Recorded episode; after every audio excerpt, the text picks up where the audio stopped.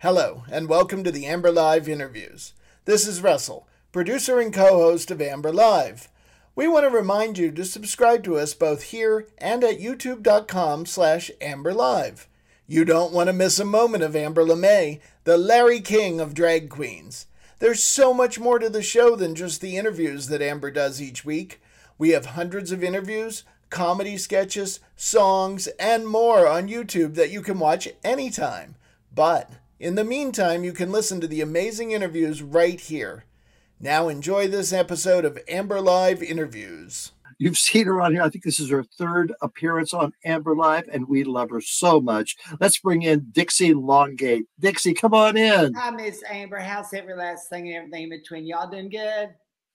We're doing very, very good. That makes my heart happy. I hope the lighting's okay. I'm in a rental house right now on account of the fact that I'm back on the road. I'm finally on tour. I've been off tour for a while now because of COVID and everything, but now I'm back on tour. So I'm in coming to you from Pittsburgh. I can't stand it. Pittsburgh, Pennsylvania. Now, Now, now, you've been in Pittsburgh. You've played Pittsburgh before, haven't you? I have. This is actually my fourth time playing Pittsburgh. So I'm back with my show Dixie's Tupperware Party, and I'm here. I'm here for three weeks. So they just finished the end of my second week, and then now I got one more week, and then I'm on the road with my new show, which I know we're going to be talking about uh, coming up. And the, I've got a bunch of different stuff, and then I'm going to Denver for a while with my other show, Never Wear a Tube Top, while riding a mechanical bull, and 16 other things I learned while I was drinking last Thursday. And then I'm going to be in Edinburgh, Scotland, for the whole month of August at the Edinburgh Fringe Festival doing another show called Dixie's Happy Hour. So it's going to be like I've got all this stuff that I'm working on all, over all this time. So it's going to be really it's going to be exhausting and confusing next couple of months because I hope I don't walk on stage and say the wrong thing at the wrong time. But you know what? I've never had a problem doing whatever that is. Well, you know, I, now, now I'm not saying, but some queen has told me that you have all these different shows they're just the same show, but with the same name, with different names. Is that Not true? at all. Every show is totally different. So Dixie's Tupperware Party, which is my original show, which started off Broadway in 2007, is all about. It's all about. It's it's it's a Tupperware party on stage, but it's an allegory for women's empowerment, all told through um, through Tupperware.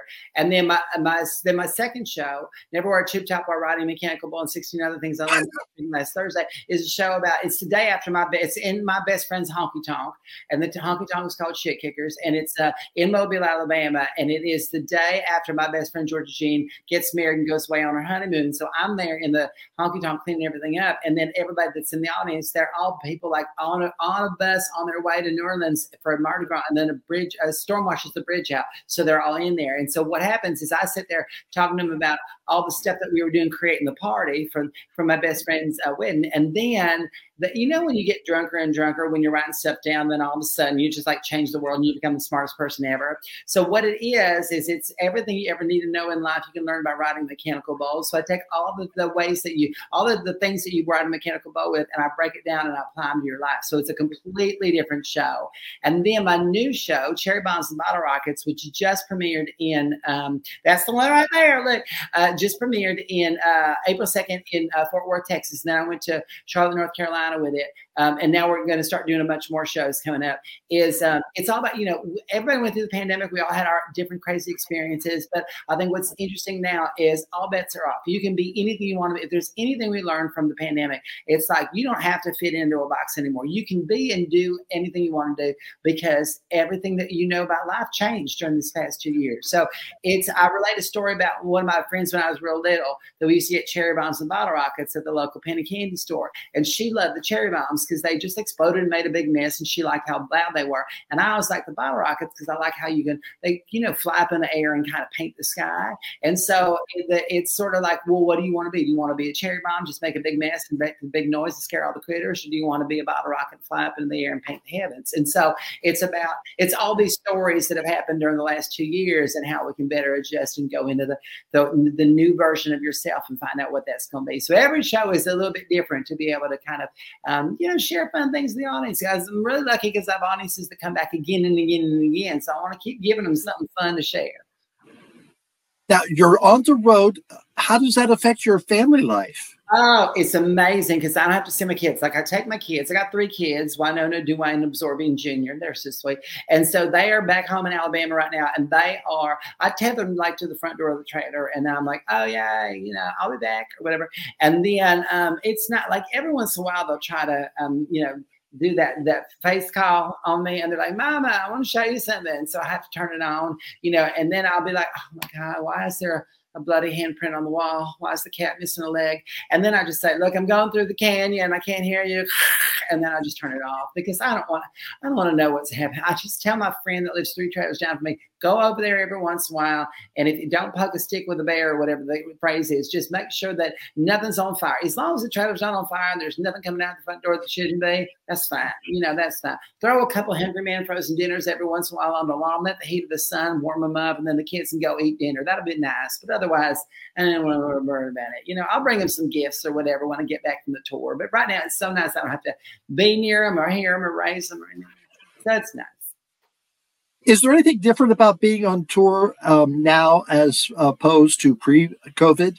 You know what? There is. It's different because I always traditionally do a lot of stuff with the audience. I mean, I do a lot of yeah, Q and A and, and talking to the audience and, and involving them in the shows. But uh, also at the end of the shows, I would always go out in the lobby and like meet people and and and talk to people, make pictures, and everything. I because of everything that's going on, I can't do that no more right now because of all this. You know, like right now, even where we are, the cases are going up again. So to protect everybody, protect the team that's working on the show and me as well, we just have to like kind of make all those things kind of not happen right now, and hopefully we'll get back to those soon. But it, you know, it is weird because I would normally go off the stage and then spend about half an hour with the audience, and now I go off the stage and I'm like, oh, I'm done. That's weird. What do I do now? I don't know. You know, because I'm always just, just shutting up the storm with everybody. But um, so yeah, we got to do that just to keep everybody safe. But you know, people are coming back and they're loving it. They're having so much fun. They're so happy to be back with friends and family and getting together with a bunch of people. So it is nice. You definitely feel a different energy now that um, people, but then before the pandemic, people are just so excited and grateful to be back out doing stuff. So that is really fun. Now, have you ever been um, propositioned by an audience member? Someone says, Ooh, I like you. All the time. I mean, my legs go all the way up, you know. So sometimes people see me walking around and they're like, Oh my Lord, I'm, you know, I want to suck on those legs like a popsicle stick. And I'm like, I know, Reverend, or whatever. And so then you've got to just sort of you know, you got to see what you can do. But again, with the COVID, you got to be like, okay, you can only suck up to the knee because I got to be six feet away or whatever. Um, but you know, it's not because people are so neighborly and they're always like, "What are you doing? Want to come behind the dumpster?" Or what? You know, you're like, "Yeah," but um, you know, that it just happens. Like when you're just naturally pretty. can't help it. You know, like Jesus was in a good mood when he made me. So I'm like, can't help. That's why I donate to less fortunate people. Yeah, because it kind of balances things out. You know how that is. But yeah, so every once in a while people come up and just, you know, throw, throw a 20 on the ground and see if I'll pick it up. And I usually do because I'm a giver. But um, you know, you gotta you gotta deal with people and roll with the punches these days. You really do. What's your favorite part about touring and what's your least favorite part about touring? You know, I think my favorite part about touring and being on the road for so long is I, it's just all the different places I get to go and see. And um, it's fun because on my, you know, I always talk on my social media. I'm like, hey, I'm in a new city. Where should I go? What should I do? What's the thing that's not to be missed? So, you know, I always like to go out and sort of explore the city. And it's easier when I'm in a city for a long time. Like with the new show, Cherry Bombs and Bottle Rockets, I'm only going to be in each city for just like one show.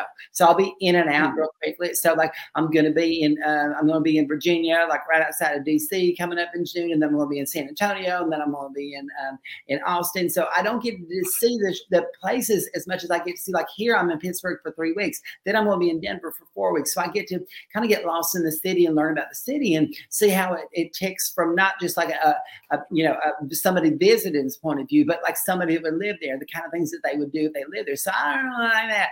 And you know, there's nothing that I don't really. There's nothing I really don't like about it because I've been able to meet so many amazing people and see so many great places. I mean, all around the world now. So it's so fun. And then like I've learned how to say, um, no officer, that wasn't me. And like so many different languages now, which is really convenient if you get in a, a problem. But then I'm also really good at like international languages. Like I can unhinge my jaw my whole head swings back like a Muppet. So that's like a really good standard international plan. You can use it, you can use in Italy or other places. So yeah, it's really nice to be able to, to speak internationally like that. But I love that. That's one of my favorite things, just being able to go and see places that otherwise I wouldn't get to see. Uh, you've been in Pittsburgh for a couple weeks. You're going to be there a couple more. Um, tell us one thing about Pittsburgh that we may not know about. Well, I, you know what? There's so much fun. So Pittsburgh is really they have a they have this accent that is so funny. Like I they where I'm from the south, and I say y'all, they have a thing called they say yins. And I, which is like the weirdest thing I've ever heard. And so the hey yins, yins guys, and what's yins doing and stuff. And it's just like so strange. And so sometimes when people talk to me, I just look at them for a long time, and then I like you know, hit him in the face because I'm like, I think you're not supposed to say that. I don't know anyone what it means. But um, then they're always really nice because then they want to make out with me. And I can't help it when people just like drawn to me like that. But um, no, there's so much there. Like I'm right to the, if you've ever seen the city, there's um, downtown, it, like there's three rivers that sort of merge all together. And downtown, there's this beautiful thing called the point with a big fountain and everything. And then all these bridges that connect everything. So um, like if you're at, if you're like trying to get away from somebody, just, you have like a dozens of different options to run up different bridges and then they can't follow you, you know.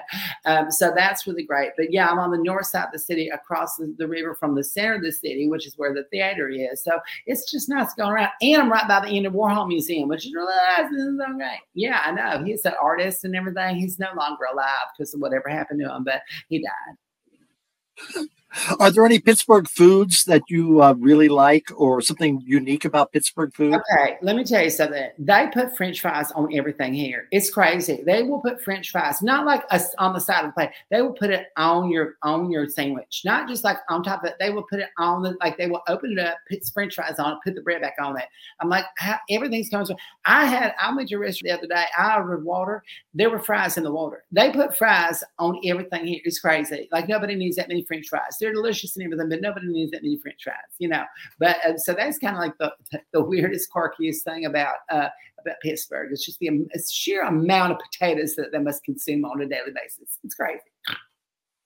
Okay, so you're on your tour. We can find where can we find out all the information about uh, where you'll be touring? Super easy. If you go to dixielongate.com, just my name, D I X I L O N G A T E, just rolls off the tongue, obviously. Um, you can just go there and find all all the tour dates, everything as we're, and that we have a bunch that I'm about to announce. So we're waiting for the art centers to announce those, and then we'll be able to put those on the, the thing as well. But if you go, you can click on the on tour and you'll see which city is going to be in and which show is going to be in which city since I'm rotating about a bunch of different shows. So yeah, I'm, yeah, just go there, you'll find me. Oh, thank you so much, Dixie. It's great seeing you. You have a great summer. Can't wait to catch up with you again. Thank you for having me, my darling. You're gorgeous as always. All right. Thank you, Dixie. bye bye. I love Dixie Longate. Thank you for listening to this episode of the Amber Live interviews. Remember to subscribe to us so you don't miss a single minute of the fun. And remember, it is your support that keeps us going. You can make a donation through this podcast by using our Venmo at RJDPro or by visiting us at amberlive.tv and clicking on the Support Amber Live button. Thank you.